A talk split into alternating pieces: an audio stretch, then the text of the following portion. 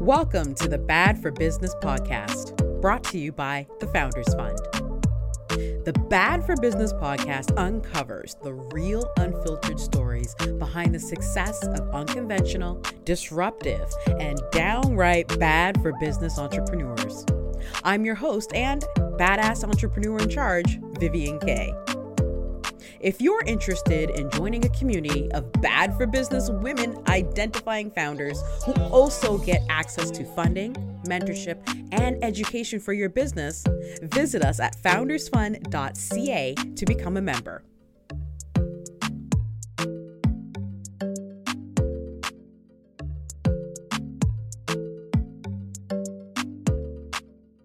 Today, I'm chatting with Sheena Brady. Sheena Brady is the founder of the Founders Fund. She also works in leadership at Shopify and is the founder of Tease Tea.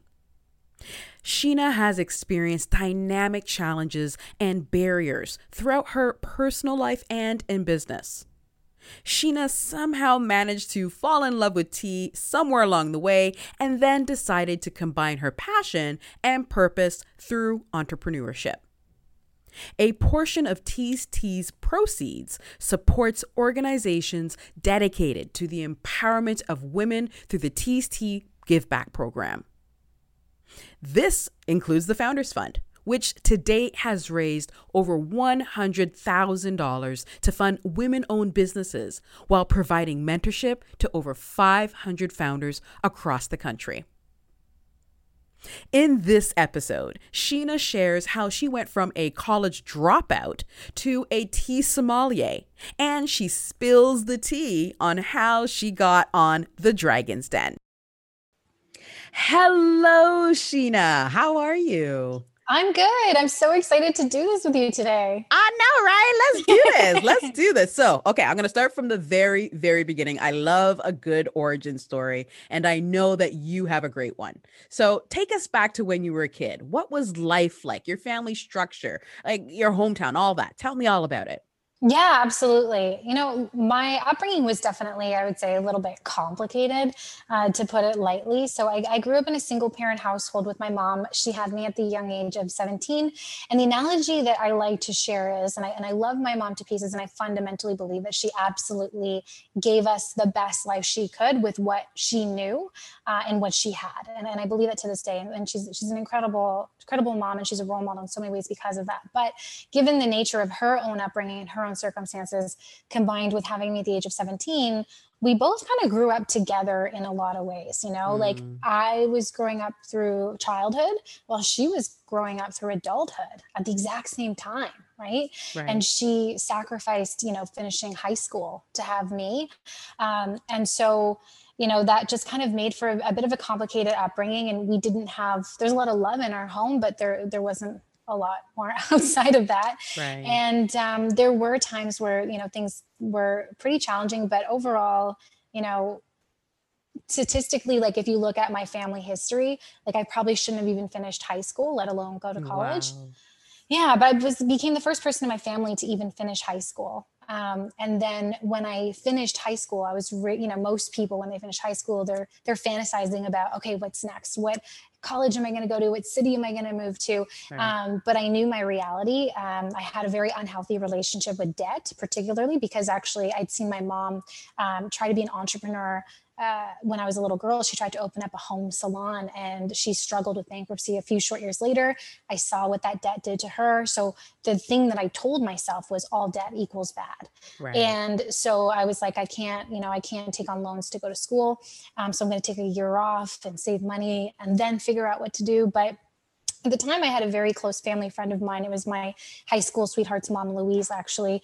And she was having none of that. She was like look at you know your family history. If you take a year off it's highly unlikely that you're ever going to go to college at all. Right. and so she found the money within her own family's limited budget to pay for my entire first year of education Wow. Yeah, and I was totally floored by that. And um, that, and when I asked her why, and this is like, you know, what I share when I share the story about my my origins with people, I was expecting like this big, you know, fluffy answer as to why I'm so deserving to have college paid for, and she just answered, "Well, because why not you?" Oh. and that was all she not you? said yeah and and that just kind of stuck with me that audacity. It's like okay well why sure why not me right? Like i deserve an education just like anyone else. I deserve um, the things that i want in life and and to go after them and pursue them. So um, i carried that audacity with uh, throughout the rest of my young adulthood and, and career and frankly to this day. So that's just a little bit about my upbringing. Wow. That's that's an amazing I mean, to know because for those of you who don't know, I know Sheena personally, so I, I know that story, but I, I don't think I've heard you tell it in this way, and especially with the the audacity that she instilled in you. So, tell me more about this audacity. So, you go to you go to post secondary school. Um, did you know while you were there what you wanted to do, and did did her maybe paying for that first year give you the audacity to dream bigger? It did give me the audacity to dream bigger but what's interesting and I don't want to fault the education system too much when I uh, say no, this. we're gonna fault the education system because it's not beneficial to entrepreneurs no, at all. Not. It really isn't. And especially like I have a late birthday in the year. So technically when I graduated high school and when I was ready for college, I was 17, Vivian. Like who Wait, knows? girl, when's your birthday? September 19th. So I'm like a I'm not that late. I'm November. Calm I know, I know, but like, but technically, I started that year as a 17 year old in college. Now, just think about that for a second. Who the Yeah. heck knows what they want to do at Mm. 17, right? So, while I was super thankful that Louise gave me the opportunity to pursue an education, um, I didn't really know what I, I wanted. But I went to school for, ironically, now that I'm thinking about it, it's very ironic. I went to school for business Yeah. and I dropped out.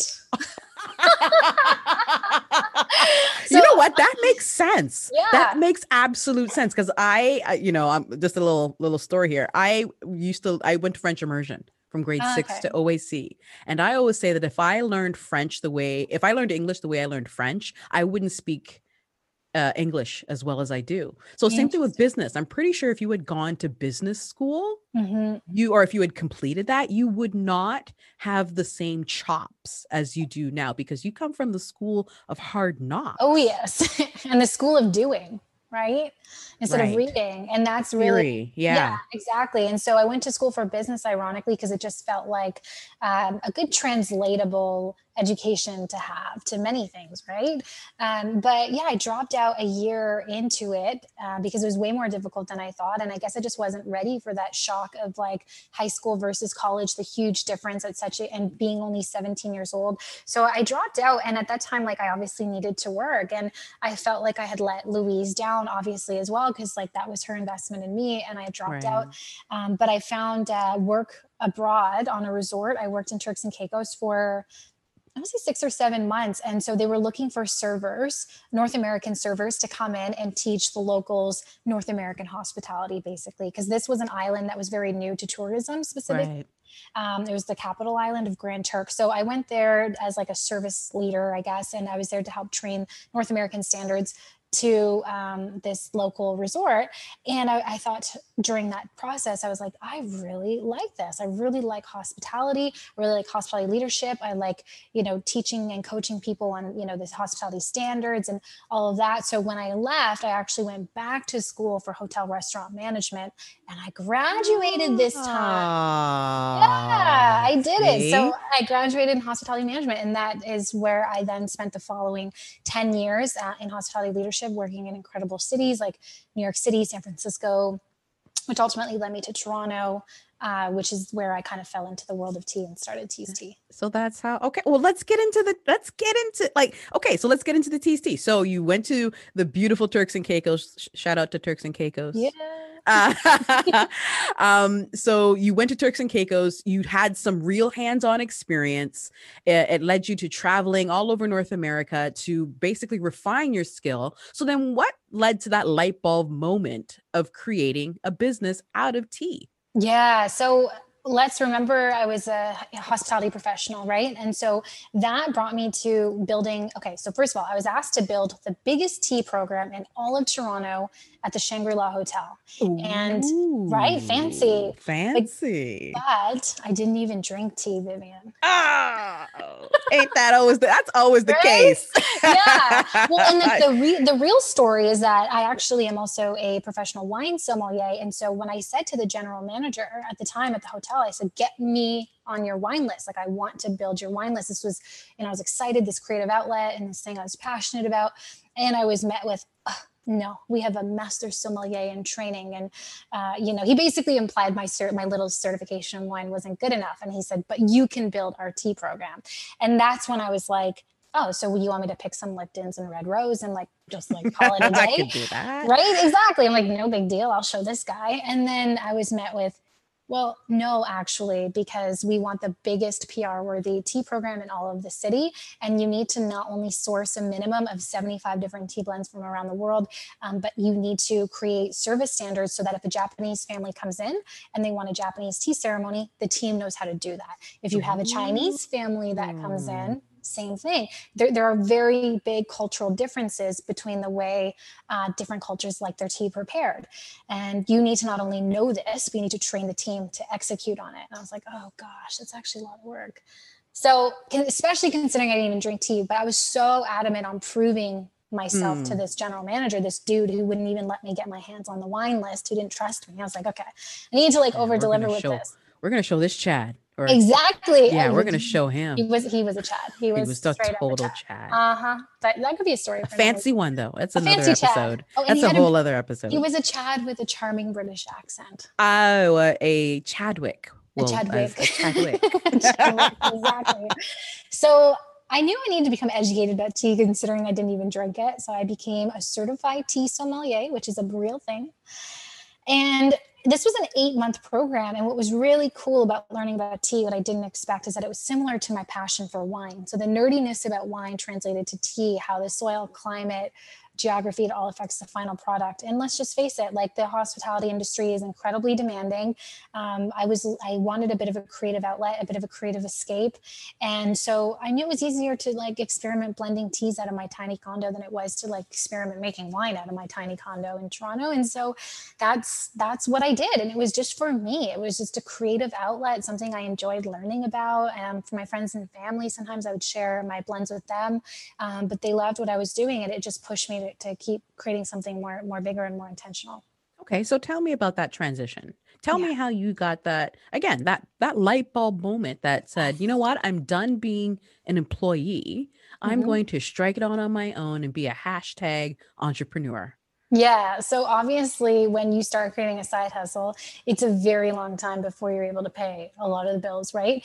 And so the hospitality. So to answer your first question about the light bulb moment, when I wanted to put it into like a real business, at the time in the world of tea, I didn't see the representation in the tea world that spoke to me, meaning you could have a David's tea in every shopping mall.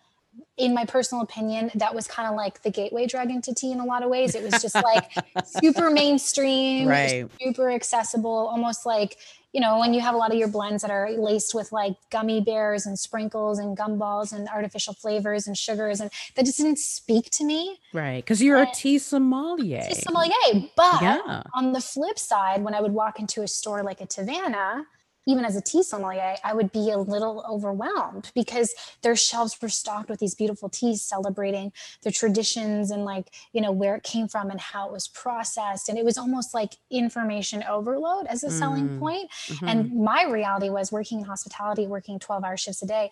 I just wanted tea to make me feel good. So, because I knew however uh, you feel, there's a tea for that.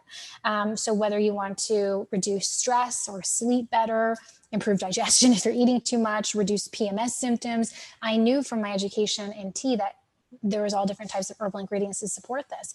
And so that's the light bulb moment. Is like I want to create a company that's like that middle ground between the David's tea and the Teavanas that speaks to women like me that just want tea to make them feel good. And right. so that that was where it really started. It was like however you're feeling, we have a tea for that. Um, and so that's kind of how it started. And then also combining my own values. I guess you could say TC was a social enterprise before I even knew what that word meant. I just knew from my complicated upbringing and the lack of support I had um, throughout my journey that I wanted to be a part of a bigger support system for others, uh, for other women particularly. So that's where from shelters to startups, from a very early time at TC, we've been giving back with every purchase to different programs dedicated to empowering women. Okay. Wow. That is this is a this has been a journey so far. And uh, you know, when they, you know, you know, in popular culture, when they talk about tea, usually when, you know, when you spill the tea, it's because you're being messy. So what was like, has there ever like what kind of resources of support would have been useful like when you spilled the tea in your business? So um like what actually tell me about a time when you spilled the tea in your business. Like literally spilled the tea and messed up or when I, yeah whatever works. Oh my gosh so many. Well Just I one think- i know we only got time for one oh my gosh. so when TC, like TC really started, so it's almost seven years old, right? I just want to give context because it's everything. It's not like TC just turned into a success overnight by any means. But by 2017, 2018, things were really popping. Like things were taking off. We were doing very well. I had like full time employees. Um, and I should say, sorry, full time employee. I had one full time employee. That person was also my husband. And we had a baby. Oh yeah, that'll mess things up. that'll mess things up real fast. And so I don't know what I was thinking, but I wasn't succession planning to say the least. And so here I was in labor to deliver this baby. And I had a $50,000 purchase order that was stuck in customs because of FDA paperwork that I messed up. And it was wow. just stuck there. And it was about to not make it to my client in time, who theoretically had the right to turn it right back around and send it back to us if it didn't meet their deadline, oh, meaning I would sit on $50,000 of inventory that it would probably take me a good year or two to sell. And this is when I'm in labor and I'm fighting with like customs agents and, you know, trying to negotiate new terms with my client and, and contractions, and contractions and like all this stuff. And this was supposed to be the most, you know, joyous day of my life, bringing in a little tiny human, but here I am fighting with customs people. And so, and that was because of a mistake that I made on my my own. I had, I had given sloppy paperwork to be frank because I was ready to have a baby, you know, a week before, and I, am just like, get this out the door. Yeah. yeah. and so that was that was a huge, huge mess up. But um, fortunately, I was able to, after a lot of work, like just negotiate better uh, terms with my client, and they, they took it at a later delivery date. So it ended up working out well.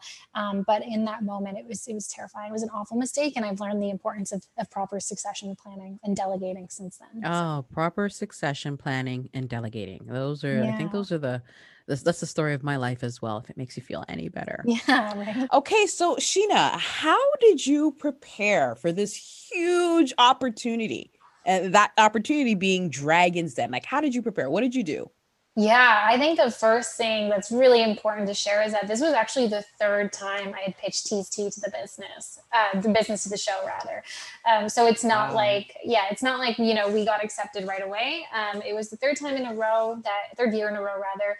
And basically, what we did is we filled out the application like anybody has to do online, and when I got an email from the producer to schedule a call, I was actually shocked. I, was, I, I thought, oh wow, this is this is crazy. This is actually possibly going to happen.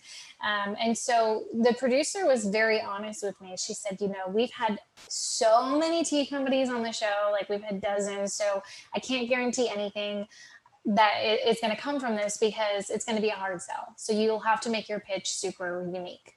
And so I said, okay, bring it on. So that's how it started. Wow. Okay. So what did it feel like pitching? Like were you surprised by the dragon's reactions? Like what did you do that made you stand out? Yeah, so what we did to stand out, funny enough, never even made it to TV. So that's probably another oh. yeah. So another really important thing to share is like when you're in front of the dragons, we were in there, I want to say at least, okay, first of all, it felt like four hours, but it was probably at least a solid hour.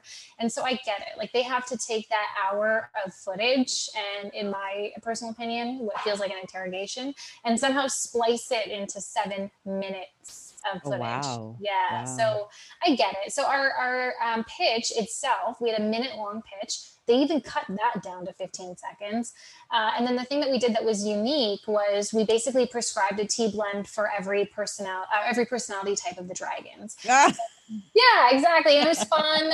and we made some like fun comments. Like we we said Jim is you know the organic breakfast at Tiffany's. It's bold and you know classic iconic and rich just like him uh, and then for you know the spicy dragon of the bunch we prescribed him our pms mood stabilizing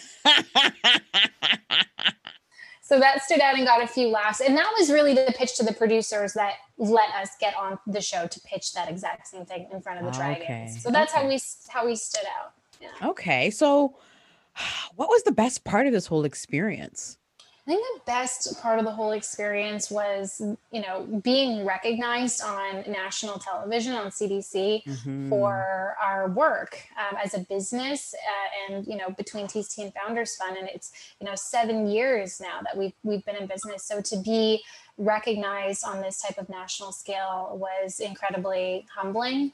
And also, I'm just going to say, like, I've been watching Dragon's Den for like over 10 years now, and their set has leveled up like 20 times this season because it was very like grungy you know, industrial Denny vibes. Like I get it, like that's what they were going for. But now it's like this boss bank with like the production quality of of Shark Tank in a lot of ways. So that was really cool to be a part of that first oh. uh, season in this new set. Right. Well, just so everyone knows, Dragon's Den is the OG to yes. Shark Tank. So, you know, just in case you were wondering, it's it not that Dragon's Den. Yeah, no, Dragon's Den came first. Yeah.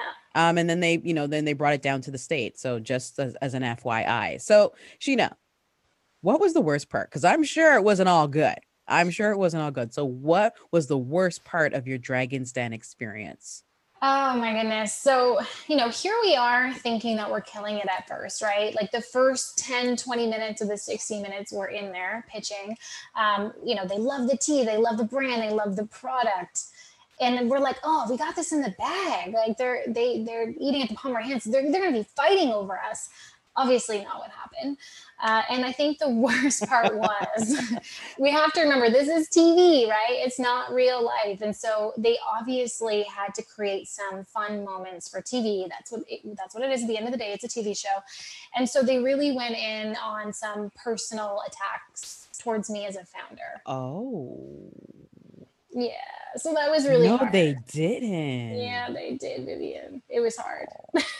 and it was tough because again like i've been watching the show for over a decade myself and you know you you have these dragons that you kind of mentally put on a pedestal in a way right and right. so you know they they mean something to you but then to not have that reciprocated when you meet them uh, it was tough. And I guess my inner people pleaser was also just, you know, my ego was shot a little bit. I thought, wow, okay, this this is brutal. Um, they're they it's far from all of them fighting over TST and, and the work that I've done to get this business to this point, and some very critical feedback. I think some fair feedback in fairness to the Dragons, um, but some tough love nonetheless, and that was really hard.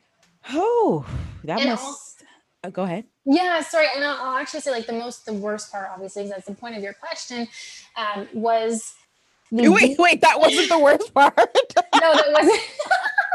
that wasn't the worst part yeah, so we went in um, with a valuation that wasn't disputed, and I knew it was high, and they didn't argue with it. So we asked for uh, three hundred thousand dollars for ten percent of the company, which means we valued the company at three million. And it's rare you have companies of that size on the show, and they didn't dispute it. So it seemed like I had the numbers to back it up, which was great. Um, so I guess to me, the worst part of the show was really when they came back with you know this predatory deal of taking over 50% of the company or you know that was tough. That was the worst part. It was t- so gross, not expected at all. And, um, you know, the, the reality is like for us, it was important to make sure that we kept the happy ending going, you know, again, remembering it's a TV show. So we, we said yes um, on national TV, which I'm sure a lot of people raised their eyebrows at home. and they were like, yeah Girl no, my eyebrows were in my hairline. They were right? up. They were up there. yeah, so I'm sure there are many people like you sitting at home on their couch, being like, "Okay, that girl just gave up half her company. Is she out of her mind?" But again, remembering that it's TV and not real life, uh, we knew that by saying yes, it at least put us in a position to have conversations after the show to ideally right. negotiate something that works better for both parties because right. nothing's legally binding on that show. Right. Zero. Right. It's like the Bachelorette. Like you don't really get married to those people. No. right? I don't know. right? Exactly. Okay, so um, you know, you were on national television, you got hit by a sneaky offer like what was the lesson that you learned from this experience well, Vivian, you and I talked about this a lot leading up to it. You know, we recorded Dragon's Den in September, and I definitely, you know, how we're all terrible at taking our own advice. I always tell people, like, stop worrying about shit you have zero control over. Right, right, right. This was exactly that. I had zero mm. control over how they were going to take 60 minutes, turn it into seven, and what the portrayal of me as an entrepreneur and my company was going to be on national TV. I had zero control. But you know what? Honestly, I had in crazy anxiety about it. Well, I mean, understandably so. Yeah. Understandably so. Like you're you put yourself in a position, not that you know you purpose like yeah, I guess you did. You put your per, you purposely put yourself in a position for a, a business that you've built over the past 7 years to be criticized. Exactly. Right? That's like that's like someone talking about your kid. Right? Yeah. It's so it's understandable that you were, you know, you helped you felt anxiety and all that. And it was a brutal spiral that was difficult to get out of some days because, you know, I, I kept replaying like every possible bad thing that they said or constructive thing, whatever you want to call it, and thought, okay, what is going to go on TV? And I kept thinking about it over and over and over. I lost sleep about it. I, I overthink it way too much and uh, it obviously wasn't good for like my mental health or anything like that. And so i think like that was probably the hardest lesson from this experience is like i need to start getting better at taking my own advice and you know really recognize that if there are circumstances i have little to no control over like you know move on you know and do the best that i can to do that. Yeah like control the things you can control which is yourself right Right. Okay, so you know, if you spent like an hour in that room, there's got to be some funny moments in there. Like, there's got to be some stuff that you're just like, "LOL, oh my gosh." what? what? Tell me about any of those moments. There's so many. Uh, okay. My favorite moment. So, you know, being on TV wasn't my first rodeo. Like I've done a lot of, I've been, I've been the tea girl on the news many times, the, the professional tea sommelier on national TV, local TV. Um, but I'm normally not really talking about my business. I'm just talking about tea. But I've done enough media to know the do's and don'ts. I took for granted that Amanda, who pitched with me, didn't. that same experience. oh, please don't tell me. Please don't tell yeah. me. So when we go into what they call the rat pit, I think it's called. So the rat pit for context on dragons, and for those who don't know, it's the room that you get to go in to talk about a deal, you know, where the dragons supposedly can't hear you. And so when we got offered that ridiculous deal, we obviously talked about it in the rat den. And Amanda thought that no one could hear us or see us for some reason yeah. Wait, you got what would she say? What would she say? What would she say? You gotta say it. So she's my hype coach, right? Like she's right. constantly always trying to keep me up, and that's what I love love about Shout her. out to Amanda. Shout out to Amanda. Big shout out to Amanda. Like anytime I'm having a rough day, like girl knows how to bring me back up. She's incredible at that. And that's what she was doing. She's trying to be my hype woman. And uh, so she's just, you know, she's like, you know, it's okay. It doesn't really matter. Like these dragons, money isn't everything. They're not gods doesn't matter. and that was hilarious. I was just like, oh, by the way, you have some lipstick in your teeth. Like again, just trying to you know, have my back. And I just looked at her with like these big googly eyes because again, you don't know what's real life and not real life in that such weird moment. And I was like, does she not realize that there's a camera guy out there and her mic is still on and she's going off? Dropping f bombs, talking about how these dragons aren't gods, and I got lipstick in my teeth and all this stuff. And so that for me was a hilarious LOL moment, and I was like, oh man, part of that is definitely going to end up on national TV. And sure enough, it was the comment where, that she made where she said, "You know what? They're not gods. It's okay."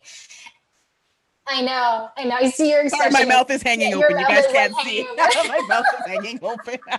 but you know what? The way that she said it, it was so classy and supportive. Oh, and they caught the classy Amanda. Oh, good. Yes, they caught classy Amanda. yeah, not gangster Amanda. They caught classy Amanda because um, it could have gone gangster sideways like real fast. To be honest, the way she was like spitballing. Um, so yeah, she came across as she just came across as an incredibly supportive, sophisticated, polished, experienced COO, and who had my back as a founder. And I couldn't have asked for a more supportive moment. So it was an LOL moment, like in September when we were recording, like, did that really happen? But when it actually translated to TV, fortunately, the producers, I guess, decided to show us some grace and made sure that, you know, it, it was in a, it was shared in a refined way. Right. Oh, well, that's good. I, am glad for that. I, I, can't wait to watch. Um, okay, so Sheena, all mm-hmm. that with all that said, what makes you bad for business? Yeah, I thought about this question a lot. And, you know, we were talking earlier about my challenging upbringing and everything. And I think honestly, what ultimately makes me bad for business is that statistically, I just shouldn't be here. And mm. I, hmm. yeah, I genuinely just feel I'm bad for business because I absolutely refuse to believe that I needed, you know, a degree or a wealthy family or even quit my full time career just to build a successful business um, I think I was constantly reminded of my lack of resources as a kid, whether it was not being able to afford field trips like the other kids, or the fact that no one in my family had ever completed high school, uh, let alone college. And so I could have easily shrunk myself to fit uh, that I was brought up in. You know, that experience to actually become the fuel and motivation uh, for my desire to succeed and prove, you know, everyone in the statistics wrong. Did you catch that or did it cut? I don't know because for me, you cut out and roboted. Oh no. Yeah. Let's do it again. Yeah. You know what? Can we do that again? Yeah, I have Just it written down. Yeah. So oh, okay, cool. Okay. Okay, so Sheena, with all that being said, what makes you bad for business?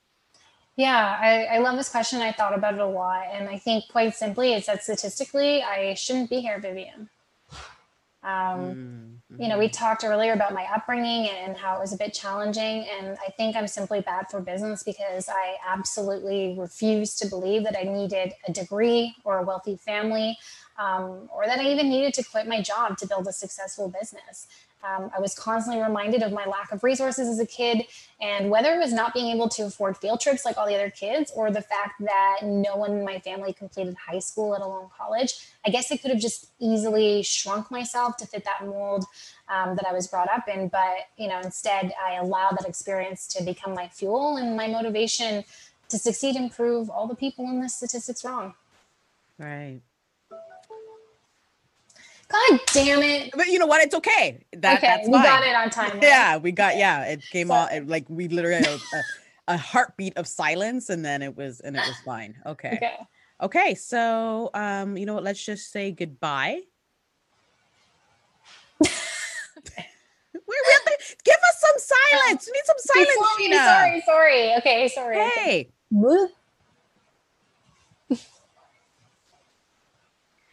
Wow. Okay. Well, thank you for that, Sheena. That was this okay. This was amazing. It was mind blowing. It was, I, I, felt like a roller coaster. It's been a roller coaster ride with this whole Dragon's Den thing. Well, thank you so much for joining me today. My pleasure, Vivian. This was so much fun. And I think that's it. Okay, cool. Perfect. Hopefully that works. Hopefully yeah. that works. So awesome. Um, that should be um, good. Uh, yeah, it should be good. Oh, okay. Can I ask you to ask like one more question if that's oh, okay? Sure. I didn't talk about sure. At all. I just realized. Oh. And then maybe even in okay, okay. Did I in their first one? Maybe just saying like one of the other surprises of the Dragon's Den was how it seemed difficult for them to understand social impact. Okay, so okay, I know what to ask. Okay. So, was there a moment while you were on Dragon's Den that you had to have you had to like, you know, explain something like you were 5? Like I know even when I'm trying to explain Founders Fund to some people, it's always like, you know what, I gotta let me just break it on down and, and explain it. Did you have that moment on on Dragon's Den? Yeah, absolutely. And I think that that was the biggest, you know, perceived challenge of the entire pitch is that the Dragons couldn't possibly wrap their mind around the fact that I had this tea company, but I also had a secondary sister company called Founders Fund. And that just didn't compute with them. And I tried to explain social impact and, you know, explaining to them that you know, basically how Founders Fund started as this modest give back program under Tea and then blew up into something bigger. And we really wanted to nurture that in our commitment to support underrepresented women identifying entrepreneurs. And their whole thing was like, you can't, you shouldn't be doing both. Like, you should be focusing on one business and make sure you have all the wrinkles ironed out before you dare start another venture. And it's like, no, it's not like I was just starting another business for the sake right. of it and yeah. woke up, decided yeah. to do that. But side note, how many businesses do they all own collectively, right? So I, yeah, they didn't quite they didn't quite get it. They didn't quite that understand that uh is an e-commerce, you know, is more e-commerce based, whereas this is a digital accelerator. Like exactly. Very different businesses. And they tried when they were being critical about me as a founder, like that's really the angle that they zeroed in on that I was this, you know, perceived as this unfocused founder because I had competing interests between both organizations. And so that was so tricky and challenging to have to explain. Yeah, I would I'm offended for you. My feelings are hurt for you because I would be insulted too because they don't know you, Sheena. They don't know you. right? Okay, so Sheena, what are three words that you would like people to associate with you? I think tenacious should be one of them. Tenacious is a good one. Yeah, yes. you've got that tenacity. Tenacity. T, like get that. it? Get it? Yeah, that's so good. Oh, oh, okay, okay, I'm gonna put that in my back pocket. That could be a new product. Yeah, tenacity. Yeah, that's so yeah, good. That. That's aligned with our new tea that's coming out called Aim Chai. ah! I'm a sucker for a good pun. That's a great mom joke. Yeah, I know. I'm just like a, such a sucker for a good pun. Terrible. That's terrible. I know. Okay. Um, oh yeah, the other two. Okay, so the other two words, I'm just gonna like put them together. This is actually what I be. I'm, I'm kind of called around the office, but intensely kind. So I can be intense, you know, like I, am a very intense person. You'll never have to guess how I'm feeling or how I'm doing or what mood I'm in. Like I, I just kind of show up as my whole self. Like I'm just, mm-hmm. if I'm, if I'm worried about something, like we're going to talk about it. Um, if I'm happy about something, I'm probably going to be over, you know, over the moon and almost crying about it. Like I'm emotional to a fault. Um, but as intense as I can be, uh, or I am rather, there is a there's a, a deeply rooted kindness there. Um, and it's just that's it, i don't know so intensely kind. It's like even though i'm an intense person there's a lot of kindness behind it. There's a lot of high trust assumed behind it. And that's my love language is small gifts by the way. So when we talk about like how do you make you know team members feel special and appreciated i'm not the kind that's going to gush over you and validate you with words of affirmation. Like that's just that's not my style. That's not like the kind of leader i am. That doesn't come authentic or natural. But I'll do it in other ways. So like during the pandemic, when it first hit, you know, I, I gave like the, the team here gas cards for their gas, like for coming in during the pandemic or um, uh, just being incredibly mindful that, you know, my sister who works here full time has two children and her daycare shut down and that's going to turn her whole world upside down. And uh, I'm going to have to be more mindful of like my expectations and making sure that like she gets the support that she needs. And so, you know, finding ways to do that, like I, you know, covering some of the, the um, extra costs that come with that or whatever. So all that to say, intensely kind. That's those are the two words I think associate along with tenacity. That, that's a good way to summarize it. Oh, great. So Sheena, what makes you bad for business? I keep showing up even when I probably shouldn't. Mm. I think that's what it is. and I mean in the best way. Like I keep showing up like throughout my whole, you know, journey from childhood to who I am as a woman and career, everything today. Uh, keep showing up even when you're underestimated, even when people say you don't have a real business, you just have a hobby, even when people challenge your leadership. Um, keep showing up and just keep trying to do better. I didn't have everything figured out from day one, but I've been learning since day one. That's that tenacity. That's right. That's yeah. that tenacity. Well, thank you ever, ever so much for joining me, Sheena. My pleasure, Vivian. This is great. This has been another episode of your favorite unconventional and unfiltered business podcast, Bad for Business. I'll see you again next week where I'll be finding out the real stories behind the success of another bad for business entrepreneur. Be sure to connect with the Founders Fund community at foundersfund.ca.